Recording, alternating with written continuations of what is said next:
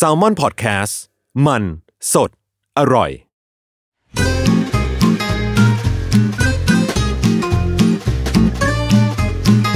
Day One Podcast กับย้อยนภศรศิวิราช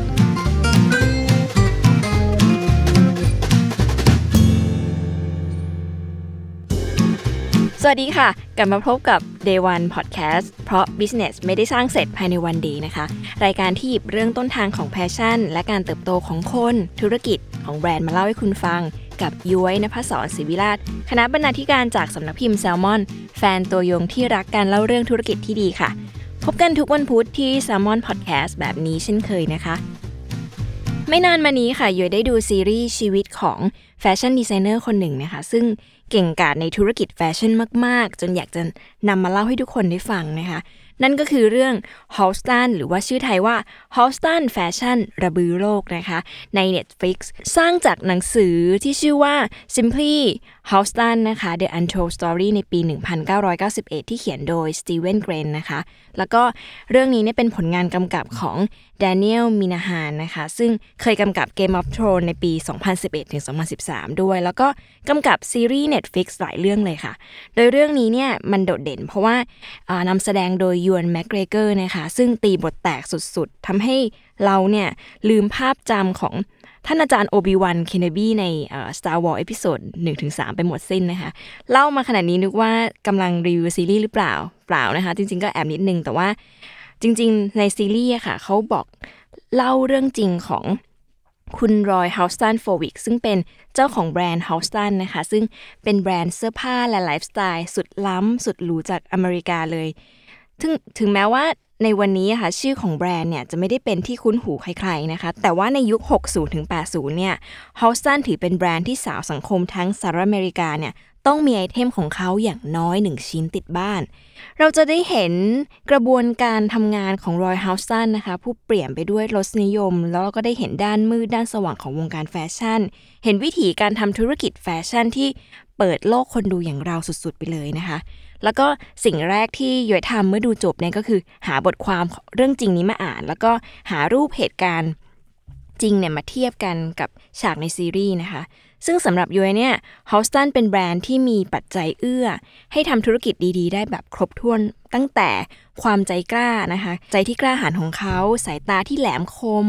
รสนิยมที่ดีเยี่ยมนะคะ ความรู้การตัดเย็บของผู้ก่อตั้งของทีมงาน แล้วก็ของ partner ต่างๆ ไปจนถึงเรื่องการรู้ใจลูกค้า วิธีโน้มน้าว นักลงทุนนะคะ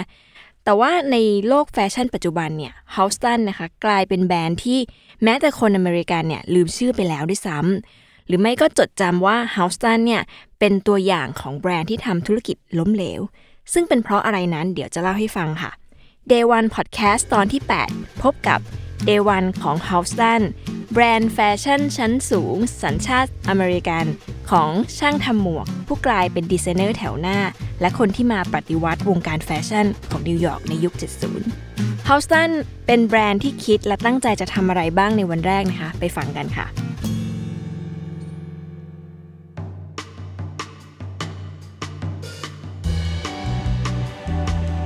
Day One ของ Halston นั้นตั้งใจที่จะ 1. เดินหน้าสร้างแบรนด์เสื้อผ้าที่ไม่เหมือนใครนะคะ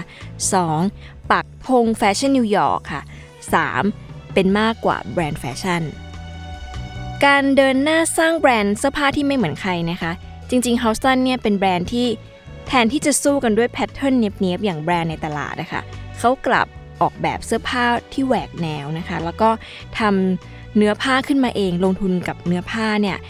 พื่อให้ได้วัสดุใหม่ๆ พร้อมเทคนิคการตัดเย็บที่แปลกสุดๆ ในยุคนั้นนะคะ อย่างเช่นมันกลายมาเป็นไอคอนของเขาชิ้นหนึ่ง เป็นเสื้อเชิ้ตกึ่งเดสนะคะ ชื่ออันตอสเวดเนี่ยสร้างชื่อกับเขามากๆ ก่อนอื่นเนี่ยขอเล่าย้อนกลับไปที่ต้นทางการออกแบบก่อน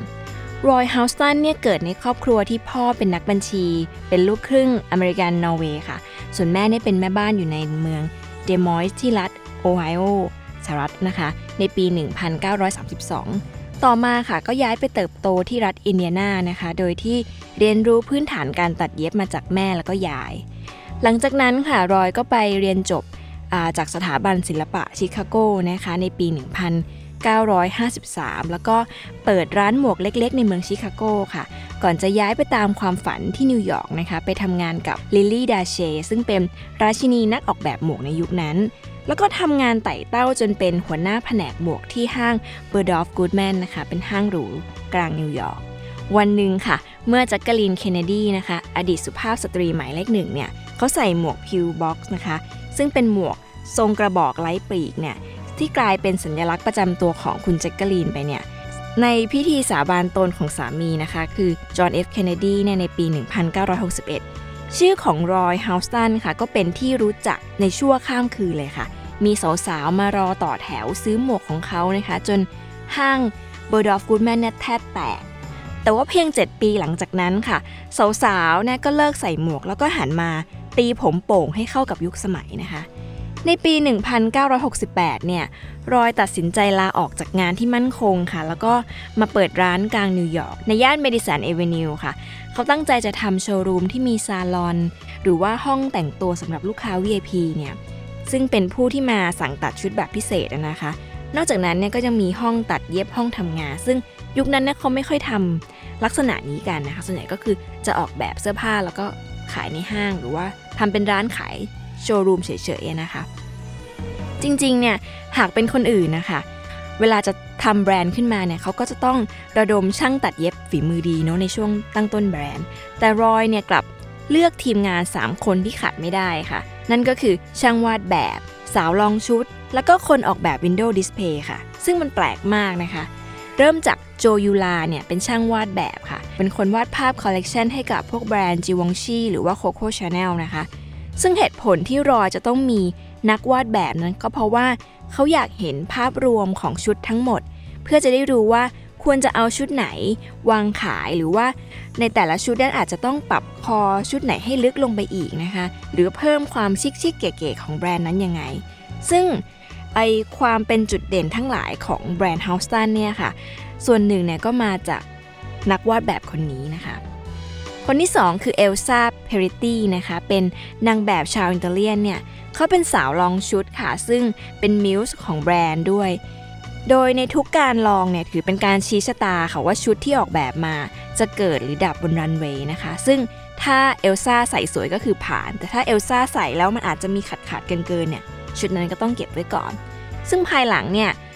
คุณเอลซ่าเนี่ยก็กลายมาเป็นนักออกแบบเครื่องประดับคนดังของแบรนด์ Tiffany & Co นะคะ จนถึงบั้นปลายของชีวิตเลย คนสุดท้ายค่ะคือ Joel Schumacher นะคะ Joel Schumacher เนี่ยเป็นนักออกแบบ แล้วก็เป็นศิลปินจัด display หน้าร้านค่ะ ซึ่งเขาจะคอยเข้ามาเติมความวัยรุ่นให้กับแบรนด์นะคะ แล้วก็หลังจากทำงานกับ Roy ได้ไม่นานค่ะ Schumacher เนี่ยก็เข้าสู่วงการภาพยนตร์เนาะจากนักออกแบบแฟชั่นเนี่ยสู่คนเขียนบท สู่โปรดิวเซอร์แล้วก็ขยับขึ้นไปเป็นผู้กำกับหนังในที่สุดค่ะ ต้องบอกว่าในยุคนั้นนะคะ เป็นยุคที่อวสานชุดรัดรัดชุดแน่นๆนะคะ นึกภาพแฟชั่นยุค 50 ที่แบบผู้หญิงจะต้องใส่กระโปรงสุ่มเอวสูงเนาะเป็นเป็นยุคที่เปลี่ยนผ่านเข้าสู่ยุค 60 ที่สาวๆเนี่ยจะมีความเป็นอิสระในชุด พรางหุ่นมากกว่า หรือว่าที่เรารู้จักกันในแนวแฟชั่นฮิปปี้ต่างๆนะคะคอลเลกชันแรกของ h o u s t o n เนี่ยก็เลยเป็นชุดเดรส ผ้ามัดย้อมค่ะ แล้วก็ตัดเย็บด้วยเทคนิคแบบเขาเรียกว่า bias cut นะคะซึ่งเป็นเทคนิคหรือชื่อขึ้นชื่อสุดๆของ h o u s t o n มันเป็นลักษณะของการตัดผ้าเฉียงตามแนว 45 องศาค่ะ จะทำให้ผ้าเนี่ยได้หน้าผ้าที่ยืดที่สุด ซึ่งเวลาจับเป็นชุดเนี่ยมันจะมีความพิ้วไหวรับกับสัดส่วนของผู้หญิงนะคะ ซึ่งคอลเลกชันนี้เนี่ยสร้างความตื่นเต้นให้สาวๆแฟชั่นนิสต้ามากๆ แต่ก็ไม่เท่ากับตอนที่ h o u s t o n เนี่ยค่ะ เปิดตัว Ultra Suede หรือว่าเป็นมันคือเสื้อเชิ้ตกึ่งเดสนะคะ ที่กลายเป็นไอเทมระดับตำนานของ h o u s t o n ซึ่งไอ Ultra Suede เนี่ยค่ะ มันมาจาก Trench Coat นะคะ หรือว่าเสื้อกันฝนที่ที่เราคุ้นกันเนี่ยเขาคิดด้วยการที่ลองคิดว่าเอ๊ะถ้าเสื้อ trench coat เนี่ยทำด้วยเสื้อ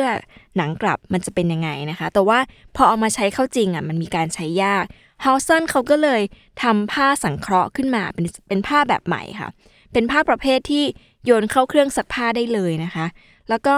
ตัดเย็บออกมาให้เป็นกึ่งเสื้อเชิ้ตกึ่งเดรส ซึ่งไม่มีใครทำมาก่อนนะคะทำให้เวลาจะนำไปใช้เนี่ย จะแต่งหรูไปงานก็ได้ หรือว่าจะสวมไป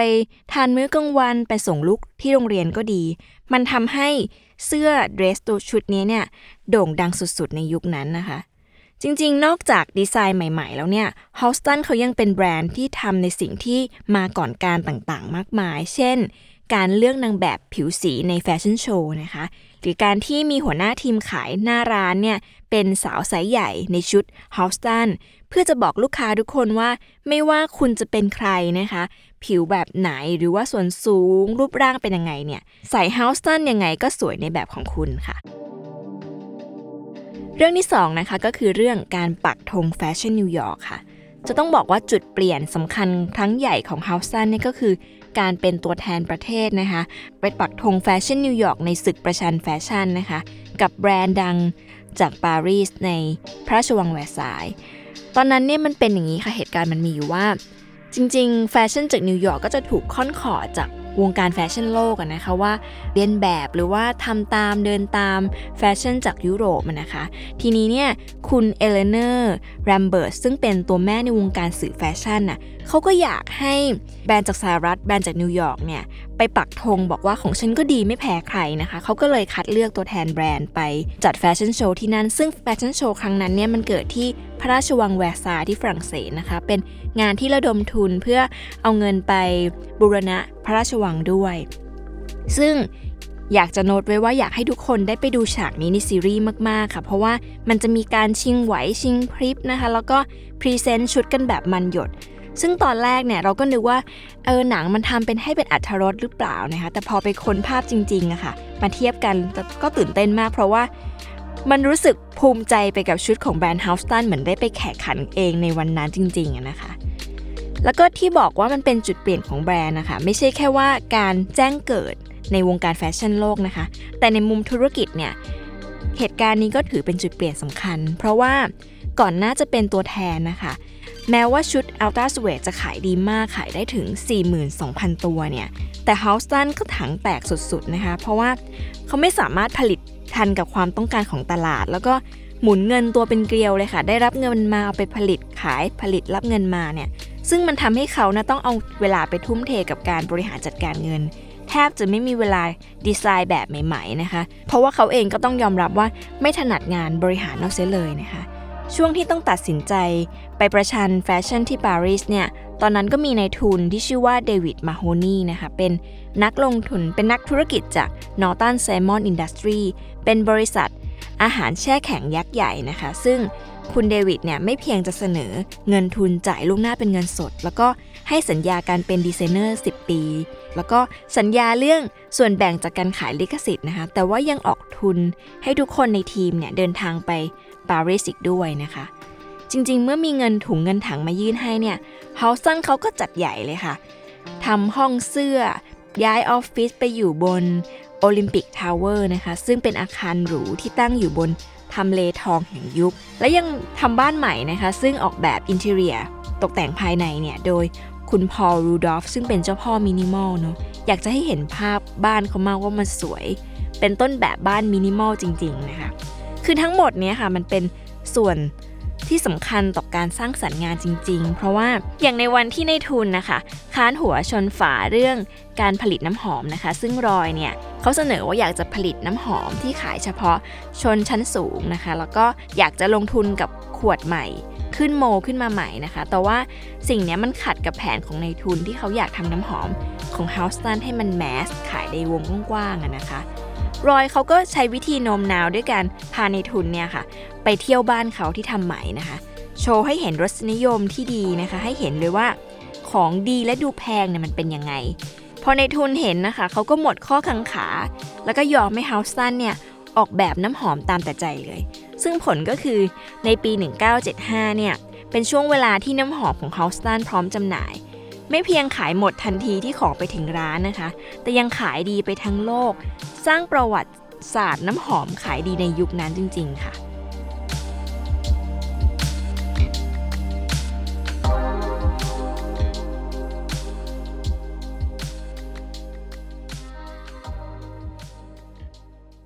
เรื่องต่อมาคือการเป็นมากกว่าแบรนด์แฟชั่นนะคะ ด้วยไอเดียการออกแบบที่พุ่งกระฉูดของ h o u s t o n แล้วก็เงินทุนที่ไม่จำกัดจำนวนของนอลตันไซมอนเนี่ย h o u s t o n จึงไม่ใช่แค่แบรนด์แฟชั่นอีกต่อไปค่ะ นอกจากเสื้อผ้าและน้ำหอมเนี่ยเขายังทำกระเป๋าเดินทางกับแบรนด์ Hartmann นะคะ หรือว่าทำพรมของ Karastan ทำแว่นตาทำร่มทำชุดชั้นในทำเครื่องเรือนทำผ้าปูที่นอนค่ะทำเก้าอี้ ทำแม้กระทั่งเครื่องแบบแอร์โฮสเตสแล้วก็รองเท้าแตะที่สวมระหว่างโดยสารของสายการบินนะคะ รวมไปถึงออกแบบชุดนักกีฬาโอลิมปิกในปี 1976 ให้กับทีมชาติสหรัฐด้วย มันไปไกลมากๆจริง ๆ ค่ะ แถมทุกครั้งที่ Roy ไปปรากฏตัวที่ไหนเนี่ย Roy เขาก็จะพกนางแบบของตัวเองนะคะ ในชุดของ Halston ตั้งแต่หัวจรดเท้าเนี่ยซึ่ง พวกเธอเนี่ยก็มีชื่อเรียกว่า h o u s t o n e s นะคะ ซึ่งถือเป็นการโฆษณาไปในตัว เท่านั้นยังไม่พอ Roy ยังสร้างไลฟ์สไตล์ประการปาร์ตี้สุดเหวี่ยงที่สตูดิโอ54 ซึ่งเป็นคลับที่ลือชื่อมาก ๆ ในยุคนั้นน่ะนะคะ ซึ่งว่ากันว่าแขกระดับ A-list ของสตูดิโอ54 เนี่ย จะต้องมีเสื้อผ้าของ h o u s t o n เพื่อใส่มาอวดโฉมกัน ซื้อมาใส่กันอวด ความงามกันที่นี่นะคะ เพราะว่ามันทั้งสวมใส่สบายเหมาะกับการปาร์ตี้ แถมว่าดีไซน์ที่มันเรียบเนียนหมดจดเนี่ยค่ะ หลายชุดเนี่ยเขาออกแบบให้โดยที่คนใส่เนี่ยไม่ต้องสวมบราด้านในนะคะ ซึ่งทำให้อวดผิวแล้วก็เรือนร่างในปาร์ตี้ได้อย่าง perfect ในยุคนั้นนี่การไม่ใส่ no bra นี่ถือว่าใหม่มากๆด้วยนะคะ ในยุคนั้นนะคะการใส่ชุด no bra ถือเป็นเรื่องที่ล้ำแล้วก็ใหม่มากๆนะคะ ซึ่งฮอฟสันให้ความสำคัญ จริงๆ เรื่องนี้มันก็เลยไม่น่าแปลกใจเท่าไหร่ว่าทำไมเซเลบริตี้แถวหน้านะคะ ต่างเป็นลูกค้าของห้องเสื้อฮอฟสันแถมไม่ว่าจะออกสินค้าอะไรมานะคะ ก็ขายดีไปหมดค่ะ นับตั้งแต่วันที่เฟื่องฟูสุดขีดในช่วงปี 1978 นะคะ ตัวเลขรายได้เนี่ยในเวลา 5 ปีต่อมา มันก็เรียกร้องให้ฮอสตันเนี่ยต้องเปลี่ยนภาพลักษณ์ เพื่อฟื้นฟูภาพลักษณ์ใหม่นะคะ เพราะว่ามันก็เป็นไปตามวัฏจักรการทำธุรกิจเนาะเพราะมีคู่แข่งเข้ามามากมาย ในปี 1983อะค่ะเหล่าผู้บริหารเนี่ยก็ตัดสินใจเซ็นสัญญามูลค่า 1,000 ล้านดอลลาร์สหรัฐเนี่ยกำหนดให้ฮาวสตันต้องทำงานร่วมกับห้าง JC p e n n y นะคะ ซึ่งเป็นห้างค้าปลีกที่มีสาขาอยู่ 1,000 สาขาทั่วประเทศเนี่ย เป็นระยะเวลา 6 ปี โดยใช้ชื่อแบรนด์ว่า Houston Tree นะคะ ซึ่งถือเป็นเรื่องที่ใหม่มากในยุคนั้นที่แบรนด์ระดับไฮเอ็นเนี่ย จะทำงานร่วมกับห้างหรือว่าแบรนด์ระดับกลางนะคะ ในขณะวันนี้เนี่ยการ collaboration ระหว่างแบรนด์ต่างระดับเนี่ยถือเป็นเรื่องปกติที่นิยมทำกันมาก เพราะว่าจะช่วยสร้างตลาดใหม่ ๆ ให้แก่กัน แต่ในยุคนั้นถือเป็นเรื่องใหม่มากค่ะ และจากการคอลแลบในครั้งนั้นค่ะ ก็ส่งผลต่อยอดขายและภาพลักษณ์ของแบรนด์อย่างใหญ่หลวงนะคะ เพราะว่าไม่เพียงลูกค้า h o u s t o n จะเสียความเชื่อมั่นให้กับแบรนด์นะคะ กลุ่มลูกค้าชนชั้นกลางไปถึงร่างที่ซื้อเสื้อผ้าของ h o u s t o n จากห้าง JC Penney อะค่ะ เขาก็ไม่ได้ซื้อเสื้อผ้า h o u s t o n เพราะว่าเป็น h o u s t o n นะคะ แต่ว่าซื้อเพราะว่าราคาถูกเนาะจริงๆ เป็นใครก็เสียความรู้สึกค่ะ นึกภาพนะคะเราเป็นคุณหญิงคุณนาย วันหนึ่งเคยซื้อชุด h o u s t o n ในโชว์รูมหรูหราที่แพงกว่าหลายสิบเท่านะคะ จะต้องมาเห็นสาวใช้หรือว่าสาวชนชั้นกลางเนี่ย สวมชุดคล้ายๆกันเดินอยู่ตามถนนนะคะทำให้ ลำพังเนี่ยยอดขายก็สะท้อนความล้มเหลวของ h o u s t o n แล้วนะคะ ยังจะต้องมาเจอคำวิพากษ์วิจารณ์บนหนังสือพิมพ์อีกที่ทำให้หัวใจของ h o u s t o n เนี่ยแตกสลาย เพราะเขาวิจารณ์ว่าสภาดูเหมือนจะเสียทรง เพราะว่าไม่ใส่ใจกับการให้ทำให้มันเข้ารูปนะคะ หรือว่าการตัดทรงที่ช่วยจนชุดนั้นน่ยมันท่วมตัวนางแบบ ไปจนถึงเดรสผูกเอวสีม่วงที่มันว่าบิว จนคนไม่กล้าใส่ จริงๆ ในคำวิจารณ์เหล่านี้ค่ะย้อยรู้สึกว่า h o u s t o n เขาเป็นแบรนด์ที่เขาจับกลุ่มลูกค้าถูกอะเนอะว่าคนเขาต้องการอะไร แต่ว่าพอมันเป็นตลาดแมสมากๆค่ะ บางทีเขาอาจจะไม่เข้าใจในสิ่งที่นักออกแบบได้ทำลงไปนะคะต้องเล่าว่าผลของการคอลแลบครั้งนั้นเนี่ยทำให้แบรนด์ h o u s t o n Limited ที่เป็นแบรนด์หรูนะคะ ถูกถอนออกจากห้าง Bird of Goodman เลย เพราะว่า เขารับไม่ได้แล้วก็ลูกค้ารับไม่ได้ยอดขายก็เลยตกอย่างมหาศาลนะคะ ซึ่งเหตุการณ์เนี้ยก็เป็นเหตุการณ์ที่ทำให้รอยเนี่ยถูกไล่ออกจากบริษัทที่เป็นชื่อของตัวเองในปี 1984 ในเวลาต่อมาเนี่ยถึงแม้ว่าเขาจะพยายามซื้อชื่อบริษัทตัวเองกลับมาเพื่อทำเองเนี่ยมันก็ไม่เป็นผลสำเร็จ เพราะว่าทางบริษัทแม่เขาไม่ปล่อยนะคะต่อมาในปี 1986อะค่ะ หลังจากที่สูญเสียอำนาจในการ บริหารบริษัทที่สร้างมากับมือเนาะจริง ๆ ตามสัญญาฉบับสุดท้ายอะค่ะ รอยจะยังได้รับค่าจ้างจากบริษัทแม่อยู่นะคะ ถึงแม้ว่าไม่ได้ออกแบบเสื้อผ้าแล้ว แต่มันก็ทำให้เขาว่าขาดแรงบันดาลใจที่จะสร้างสรรค์งานใหม่ ๆ หรือว่าสร้างแบรนด์ ใด ๆ ต่อไปได้อีกนะคะ ในที่สุดนะคะฮาวสตันก็ผันตัวไปเป็นนักออกแบบเสื้อผ้าที่ใช้สำหรับการแสดงให้กับเพื่อนสนิทอย่างไรซาซึ่งเป็นนักแสดงบรอดเวย์นะคะ แล้วก็คุณมาธาซึ่งเป็นนักแสดงศิลปะ การแสดงร่วมสมัยที่เป็นการแบบเต้นประกอบเพลงนะคะ โดยเฉพาะของงานที่ออกแบบให้กับคุณมาธาเนี่ย มันจะมีการแสดงที่ชื่อชุดว่า Persephone เนี่ยในปี 1987 ซึ่งงานนั้นนะคะฮอฟสันได้รับคำวิจารณ์ถล่มทลายมาก ๆ ในทางที่ดีนะคะ ก่อนที่สุดท้ายเนี่ยจะย้ายไปใช้ชีวิตบ้านปลายที่ลอสแอนเจลิส แล้วก็เสียชีวิตลงในวัยเพียง 57 ปีด้วยโรคเอดส์เมื่อปี 1990 นะคะ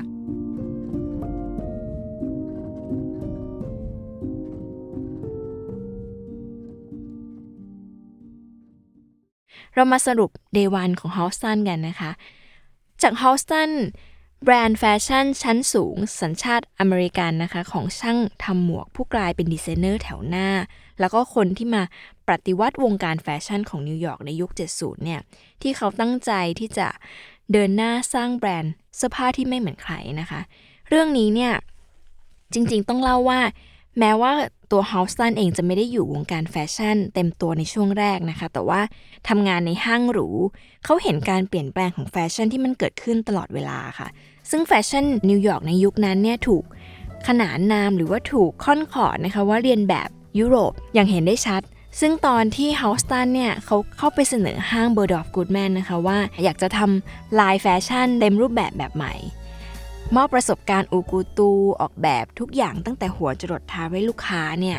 ตั้งแต่ชุดกระโปรงไปถึงขั้นยกทรงชุดชั้นในถุงน่องรองเท้าเนี่ยพอรู้ดีว่าสมัยนั้นนะคะ เริ่มไม่มีใครอยากใส่ชุดที่เรียนแบบยุโรปอีกต่อไปแล้วนะคะ แต่เมื่อฮาสตันได้โอกาสมาทำจริง ๆ ชุดของฮาสตันนะคะ ตอนที่ยังไม่ออกมาเปิดร้านเองอะ่ะก็ยังติดกับกับดักความสำเร็จเดิมๆนะคะ มันก็เลยกลายเป็นชุดรัดรูป ใส่หมวก เป็นกระโปรงพองๆ ซึ่งไม่ได้สร้างความแปลกใหม่ให้กับลูกค้า หรือว่าต่างจากแบรนด์ในยุโรปอย่างที่เขาตั้งใจไว้นะคะ ในวันที่เขาต้องมาทำร้านของตัวเองอะค่ะฮาวสตันผู้ไม่มีอะไรจะเสียเนี่ยเขาจึงต้องการที่จะพลิกโฉมวงการจริง ๆนะคะ มีคนบอกเหมือนกันค่ะว่าฮาวสตันเนี่ยรักและอยากเป็นแบรนด์แบบบาเลนเซียก้ามากๆนะคะ จึงทำห้องเสื้อ ให้มันมีความแบบกึ่งแมสกึ่งโอกูตู มีกลิ่นอายยุโรปนะคะ แต่ว่าเขาทำในแบบฉบับของตัวเอง จนสุดท้ายก็ได้เจอกับทางที่ทางที่ใช่ของตัวเองนะคะว่าเขาเหมาะกับงานแบบไหน ในเรื่องที่2ค่ะที่เขาตั้งใจจะไปปักธงแฟชั่นนิวยอร์กนะคะ เราจะเห็นว่าในการเติบโตค่ะของธุรกิจเนี่ย ถ้าไปโดยลำพังมันมักจะช้าแหละเนาะ บางทีถ้าเรามีจุดหมายที่ชัดเจนนะคะ รู้แน่ชัดว่าอะไรสำคัญอย่างเฮาสตันเนี่ยเขาอยากทุ่มพลังให้กับการสร้างสรรค์งาน เมื่อรู้ว่าไม่ถนัดการบริหารนะเขาก็ยอมรับแล้วก็ยื่นมือขอความช่วยเหลือในส่วนที่ตัวเองไม่เชี่ยวชาญ ซึ่งแม้การเข้ามาของในทุนเนี่ยอาจจะแลกมาด้วยความเห็นที่มันน่าขัดใจเนาะ แต่ถ้าเฮาสตันมั่นใจแล้วก็ทำให้เขา เชื่อได้นะคะ อย่างการ educate ในทุนเรื่องรสนิยม เรื่องการทำของที่ดูดีและแพงเนี่ยว่ามันให้ความรู้สึกที่ต่างไปยังไงอะ่ะมันก็เกิดขึ้นได้เนาะโดยที่แบบบางทีมันจะเจอตรงกลางระหว่างนักออกแบบกับในทุนใช่ไหมคะซึ่งเราชอบข้อนี้ของ h o u s t o n ตรงที่ว่า เมื่อทุกคนนะคะต่างรู้หน้าที่ของตัวเองนะคะเขาก็จะทำงานบางอย่างออกมาอย่างมืออาชีพ อย่างเช่นในทุนเนี่ย เขาก็ต้องมีหน้าที่ support designer เนาะให้แบรนด์รู้สึกว่าปลอดภัยในในแง่มีเงินทุนในการสร้างสรรค์งาน ขณะที่ดีไซเนอร์เองอะ่ะก็ใช้ความสามารถใช้รสนิยมที่มีเนี่ยสร้างสรรค์งานอย่างเต็มที่ประกอบกันนะคะทุกอย่างมันก็ผ่านไปได้ด้วยดี ส่วนเรื่องที่ 3 ค่ะ การเป็นมากกว่าแบรนด์แฟชั่นเนี่ยจริง ๆ เรื่องใหญ่ที่ย้อยไม่ได้เล่าข้างบนนะคะก็คือว่า การเข้ามาของยาเสพติดอะค่ะหรือว่าการใช้ยาเสพติดเกินขนาดของเฮาสันเนี่ยจนทำให้เขาไม่สามารถทำงานได้ ก็ทำให้เขาเนี่ยเสียตัวตนไปมากในช่วงท้ายของการทำงานนะคะ แต่เมื่อตัดสินใจที่จะเลิกใช้ยาเสพติดอย่างเด็ดขาดนะคะวันนั้นเขาก็ยังมีเพื่อนที่คอย support อย่างดีอย่าง Martha Graham นักเต้นชาวอเมริกันที่ยุ้ยเล่าให้ฟังเมื่อครู่เนี่ยเขาก็คอยให้กำลังใจแล้วก็คอยบอกกับ Halston ว่า ตัว Halston เองเนี่ย มีความสามารถมากแค่ไหน หรือว่าถ้า Halston ต้องการเนี่ยเขาต้องกลับมาทำให้คนร้องว้าวกับงานของเขาอีกครั้งได้อีกคำพูดเหล่านี้ค่ะทำให้รอยเนี่ยสุดท้ายก็ระเบิดฟอร์มออกมาจริง ๆ ในงานออกแบบชุดเต้นที่ทำให้เพื่อนน่ะนะคะ ในงานนั้นนะคะ แม้ว่าแฟชั่นนิสต้าจะไม่เห็นนะคะ แต่อย่างน้อยเนี่ยนักวิจารณ์ก็ได้เห็นค่ะ อย่าง Daily News เนี่ยเขาก็เขียนไว้ในหนังสือพิมพ์ว่า รู้สึกเสียดายเป็นที่สุดที่ชุดเหล่านี้เนี่ยไม่ได้มีให้ซื้อ แล้วก็ถึงแม้จะมีให้ซื้อนะคะ ชุดเหล่านี้เนี่ยมันก็สวยเกินกว่ามนุษย์สามัญธรรมดาอย่างเราจะใส่นะคะ ขณะที่ The Times เนี่ยก็บอกว่างานนี้เนี่ยสร้างคำถามให้แก่โลกว่า แท้จริงแล้วอะค่ะเฮาสตันควรมาเอาดีด้านการทำเครื่องแต่งกายละครมากกว่าแฟชั่นบนรันเวย์หรือเปล่า แล้วก็งานออกแบบผ้ายืดที่มันเย้ายวนและแปลกใหม่ งานเนี้ยอยากให้ทุกคนไปเสิร์ชภาพดูจริง ๆ เพราะว่า มันเป็นงานที่ล้ำมากเฮาสันเอาตัวตนในยุคแรก ๆ ตัวเองกลับมาจริงๆอะค่ะ ในบทวิจารณ์ของหนังสือพิมพ์ยังบอกอีกว่า และเมื่อคิดย้อนกลับไปแล้วอะค่ะ มันเป็นงานที่กล้าหาญยังไม่มีใครเหมือน ซึ่งเนี่ยอาจจะเป็นจุดสูงสุดในชีวิต ในอาชีพอันยืดยาวของเฮาสตันก็ได้นะคะ ถ้าเขาไม่ได้จบชีวิตไปเสียก่อนนะคะ